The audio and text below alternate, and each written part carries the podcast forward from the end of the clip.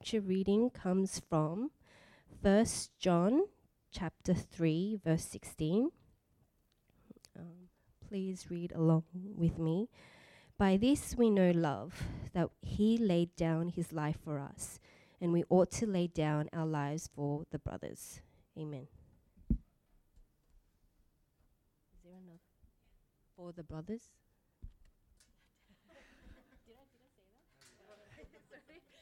You did. Thank you, Sasha. For the brothers. Um, it's my. It's also my great pleasure to invite up uh, Pastor David. It'll be um, one of his last sermons. As you know, um, he will be ending with us at the end of the year. Um, so yeah, that's. Uh, we look forward to hearing from you, brother.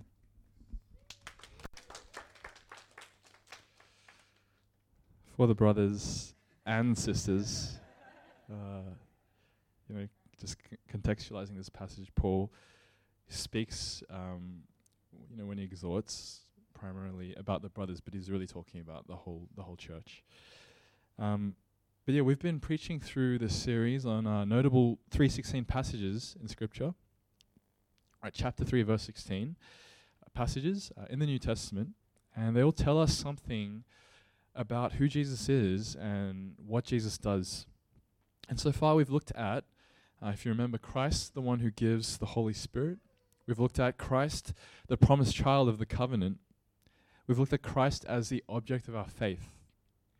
And last week, we looked at Christ as the Lord of peace. And now we come to another theme, which I think is really fitting as we come close to Christmas, and that is Christ, the love of God. And that word love, it's you know, used a lot in our culture, right? Uh, books, songs, galore talk about love all the time. Um, I was just thinking about the other day the many songs with love in the title uh, Crazy in Love, Endless Love, Bleeding Love, How Deep Is Your Love, Give Me Love. So many songs about love.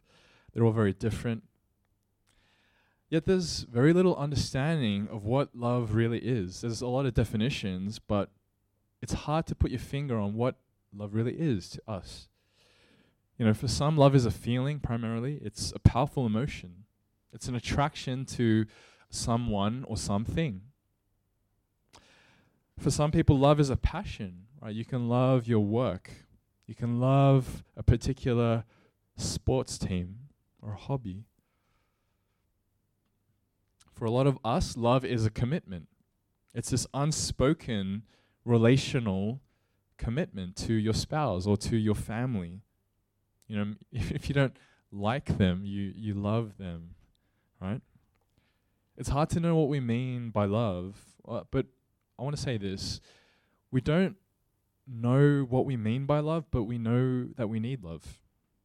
That's why we talk about it so much. That's why we think about it and use it in different ways. We sing about it, we make movies about it. We know that we need love. And our passage today tells us uh, what love is, very simply. It tells us what love is in 1 John 3:16. It says this, "By this we know love, that he laid down his life for us, and we ought to lay down our lives for the brothers." And chances are you're here this morning and you're hearing this passage about love, about God's love, about how God defines love. And I think it will evoke different reactions in you guys. Some of you are honestly, when you hear about God's love, you're not you're not sure, like, and you have the question genuinely, how do I really know that God loves me? Some of you are here this morning and you hear God's love, this this term, God's love, love of God, and honestly, you're just too distracted. You're you're indifferent. Doesn't really mean much to you. Maybe some of you are here and you hear this phrase, God's love, and you want to know more of God's love and what it means to love others. There's a call for every single person here this morning to know what love is. Not as the culture defines it, not as the world defines it, because that's too confusing, it's too varied, but as God defines love. And our passage points us to three things that we must do to know God's love, to live in God's love. Three things. They all start with L. We must look, we must leave, and we must learn. Okay, so the first thing is we must look. That's the first thing that we see in the text this morning.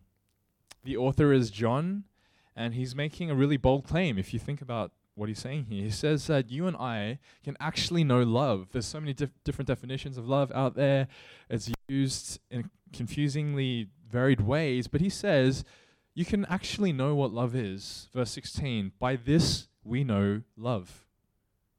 He makes a very emphatic, bold statement. By this we know love. And the Greek word here for know means to look, it means to recognize, not just to know something, but to look at something. When the Bible talks about knowing, it doesn't mean just knowing something as a fact in your head. It doesn't just mean knowing something exists, but it means to see it and to perceive it and to understand it, to recognize it. You know, Christmas is just a week and a bit away, and one of the hardest things that um, I think happens for a lot of us as we get to the season is thinking about gifts, right? Thinking about gifts for loved ones. It's stressful because um, you don't want to just give the same gift that you gave last year. And generally, I think you have two different kinds of gift givers. You have the practical gift giver, and you have the sentimental gift giver. You have the person who will give kitchen utensils, or a person who will give a journal person who gives socks versus the person who gives a framed quote. And I think that's okay. Like, there are different kinds of gifts for different kinds of people. Some people are incredibly practical, some people are more sentimental. But whatever the kind of person, when you're thinking about a gift for someone, the hope is when the person receiving the gift sees the gift and they open it and they recognize fundamentally that this gift is an expression of your love, your genuine love. They see that you love them. That's what the hope is, not some formality that you know you just go through and you give them a gift, but really like when you think about a gift and you give it to someone, that's the hope. That they see it and they recognize that you love them. And John says that you and I can come to know God's love in the same way we can see it. He says, By this we know love. We see this because Christ has laid down his life for us.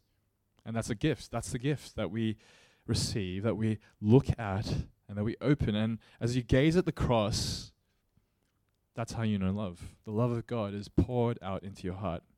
Not by way of some subjective feeling or vague understanding that God is love, it's not just by telling yourself over and over again, God is love, God is love, but it's actually by seeing the cross, seeing Jesus crucified on the cross, that he really laid down his life for us. That's how you know love. And that's the first lesson here for us. To know God's love for me, I need to look at Christ. Not just acknowledge it as a fact, yes, yes, Christ died for me. No, but to really stop, to pause for a second and to look, to perceive and to recognize, oh, that's right. That's, that's how I know that He loves me. So it begs the question then this morning what am I looking at in my life? What am I looking to in my life? What has captured my vision? Is it my social media account? Is it my work? Is it my yard? Is it my family? Is it my team? What am I really beholding and looking at? That's the first thing that we must do. We must look at Christ. We must perceive him and we must recognize him. And so often we don't even do that. The second thing is we must leave, right? That's our second point. We must look. And secondly, we must leave. And here's the thing it's because looking to Jesus, looking to Jesus implies looking away from other things. Think about it. Looking to Jesus means looking away from other things. Looking to Jesus means leaving behind other things.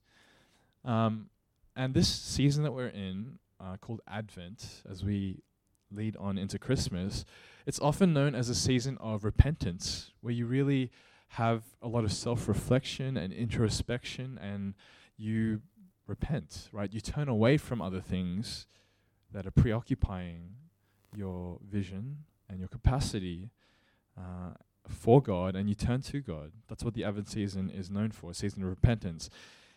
And you might be thinking, well, isn't all of life supposed to be about repentance? And that's true. But Advent, especially, is a time where we think about why we, we repent at all. And we think about what true repentance actually is. And here's the thing it starts with me shifting my gaze. Right? As my eyes begin to look at Christ, also my heart and my feet must follow. I want you to think about the very, very first Christmas that ever happened, right? 2000 and something years ago. Think about the wise men who heard this great announcement of the Messiah. What did they do? Well, they went to see for themselves and they left their home. They left their homeland. They left behind what was comfortable and what was familiar, and they went to see Jesus.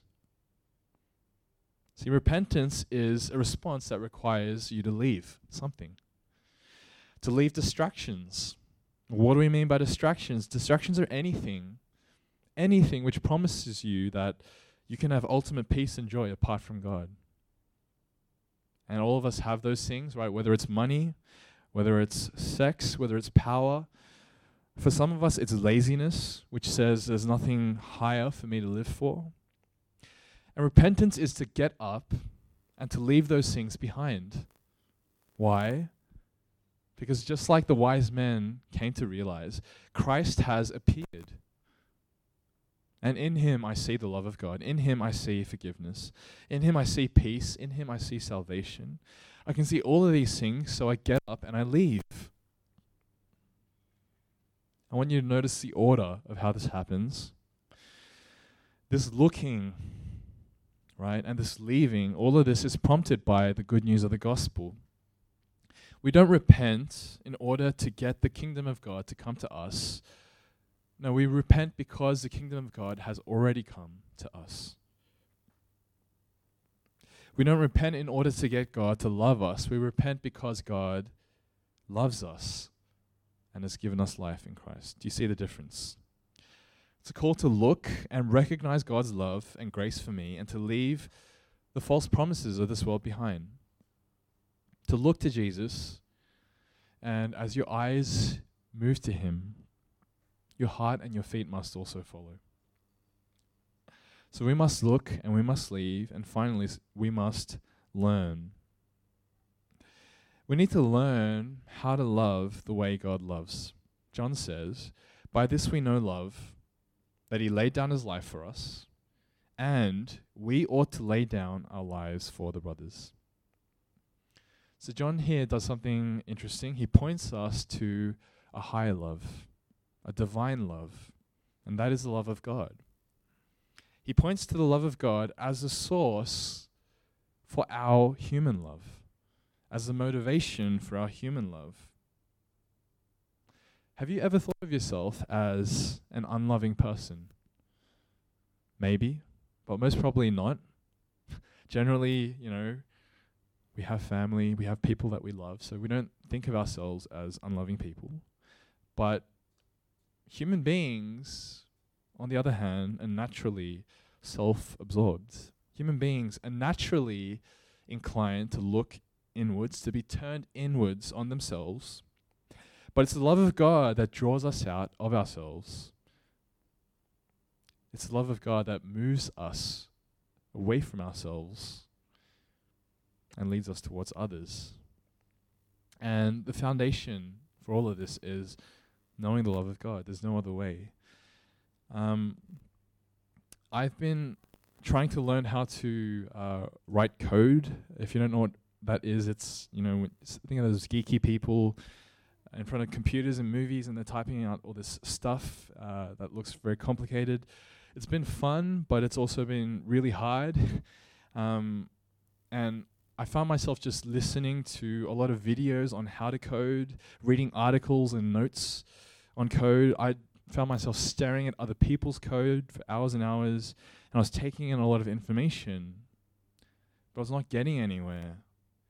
And it was only through actually writing my own code, making mistakes, banging my head against my desk that I actually began to learn through practice.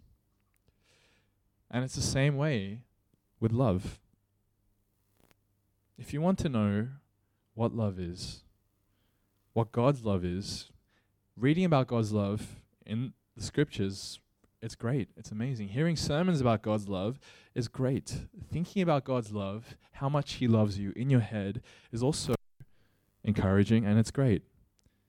But without practicing God's love yourself, you are severely limiting your learning.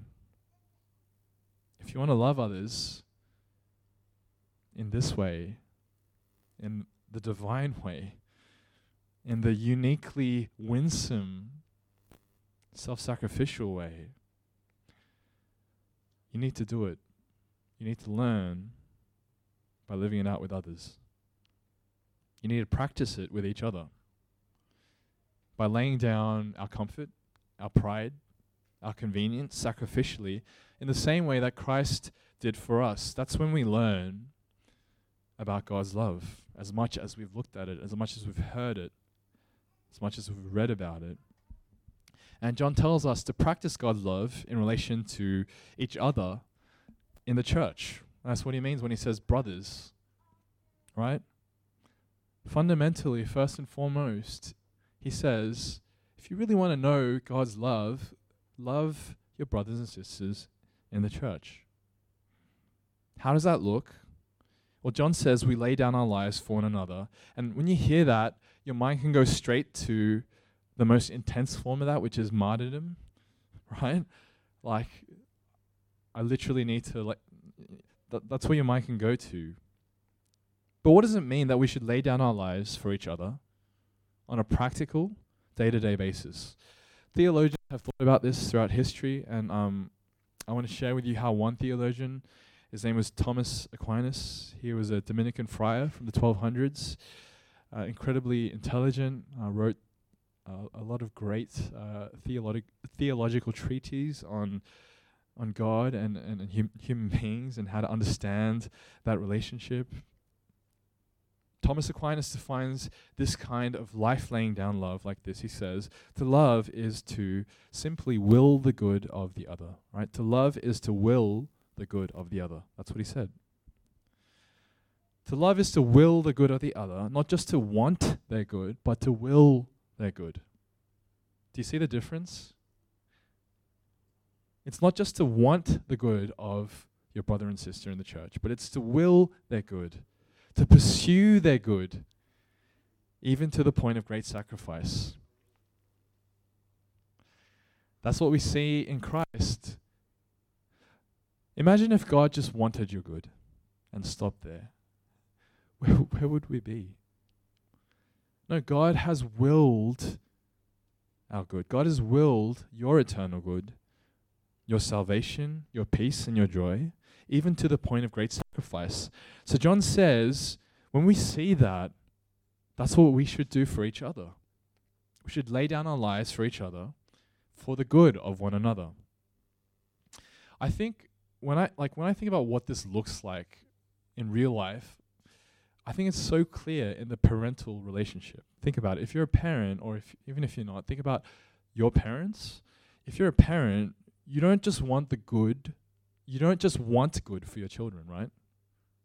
If it just stops there, um, you could have the best intentions in the world, but you could still be horrible parents. You don't just want the good of your children as parents, you will the good of your children.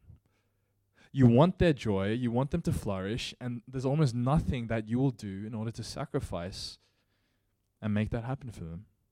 And in effect, what parents are doing is parents are laying down their lives for the good of their children. And that's what John has in mind here with the body of Christ. What does it mean to love each other? To know the love of God, to love each other. Verse 17 and 18, I just want to read these two verses that come right after. John says, But if anyone has the world's goods and sees his brother in need, yet closes his heart against him, how does God's love abide in him? Little children, let us not love in word or talk, but indeed, in, but in deed and in truth. Very, very clear. How do you lay down your life? Well, first of all, don't close your heart to your brother or sister who's in need. Have an open heart to others, not a closed one. But secondly, don't just love with intention. Don't just love with desire, but with deed and in truth. And here's where God's love serves as the foundation and model for human love. God, who saw my great need for redemption, loved me and he sent Christ to meet it. What I see when I look at Christ, what I see is the open heart of God for me. And what does that lead me to do? It leads me to open my heart to my brother or sister in Christ and then to meet their needs in the same way that God did for me. And it could be, I want to make some suggestions that you could practically do. It could be a meal given to a brother or sister. That's at the simplest level. It could be even a bill paid for maybe someone who is financially not, you know, as well off. It could be a home visited. Right? Simple sacrificial deeds. That is what God is calling us to do as the body of Christ. That's what it means to lay down our lives. It's not just about wanting the good of your brother and sister. If you if that's all you go up to, you cannot learn about what God's love really is. You're severely limiting yourself. And so therein lies the call. The call is to learn to love by loving, really by reordering our schedule, by reordering our resources, our time for the sake of others. Are you willing to do that? I'm not asking, do you want to do that? I'm asking, are you willing to do that? Will you do that? That's what it means to love. And the beautiful thing is, when we love each other like this, it testifies of God's love. God doesn't just desire our daily good, He desires our eternal good. And when we love each other, that's what we're reflecting.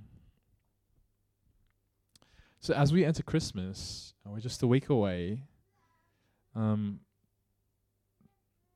this is what I would like for us to do. i I'd invite you to do this as often as you can as we as we approach Christmas, uh, even now. Um, I'd invite you to just close your eyes with me, uh, just for a moment. you know, it's Sunday. This is this is the Lord's day, and we're here to worship God.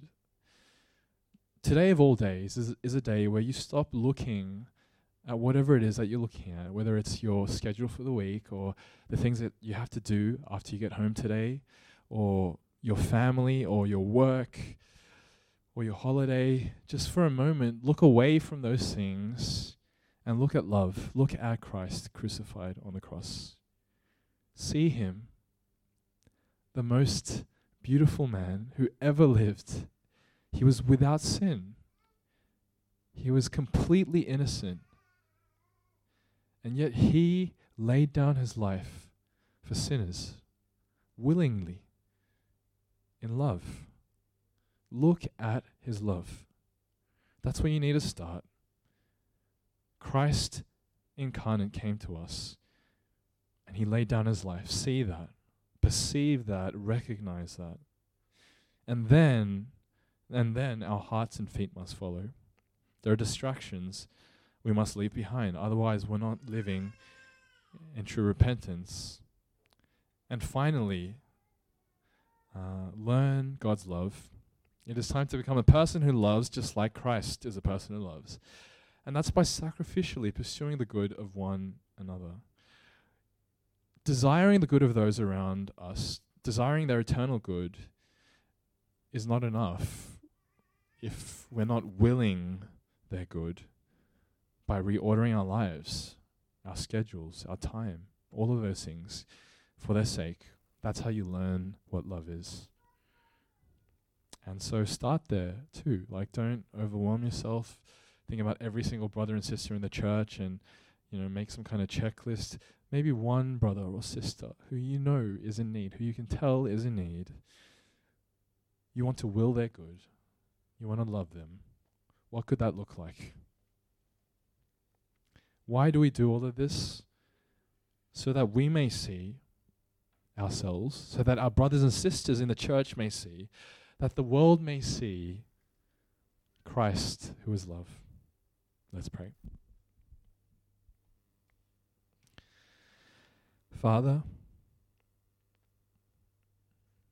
we need love. We, we know that much. We look for it uh, in all the wrong places. We try to manufacture it ourselves.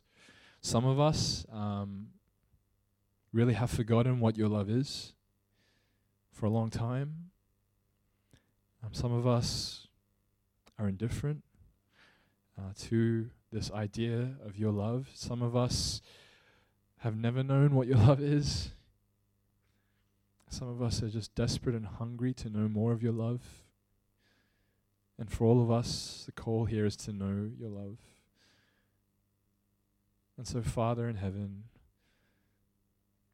lead us, lead our eyes to look upon divine love on the cross, that we may know it, that we may leave behind whatever else that, that we're looking at, and that we may love each other, even if we don't feel it, and by doing so, uh, learn what your love is. So I pray for your help and your grace in your people to be able to do that. In Jesus' name we pray. Amen.